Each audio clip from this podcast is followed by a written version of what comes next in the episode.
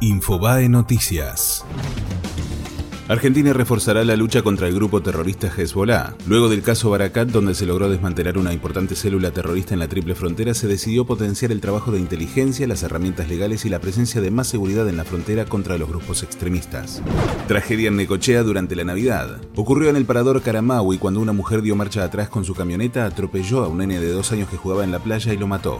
Seis integrantes de una familia murieron en un choque en La Pampa. Tres menores de 6 y 3 años, una mujer embarazada y otras dos personas fallecieron al ser embestidos mientras realizaban una maniobra en U con su vehículo en la ruta 5 a la altura de la capital provincial. Nicolás Repeto se despidió del noticiero de la gente. El conductor se defendió de las críticas y aseguró que hace más de 30 años que hace preguntas que incomodan.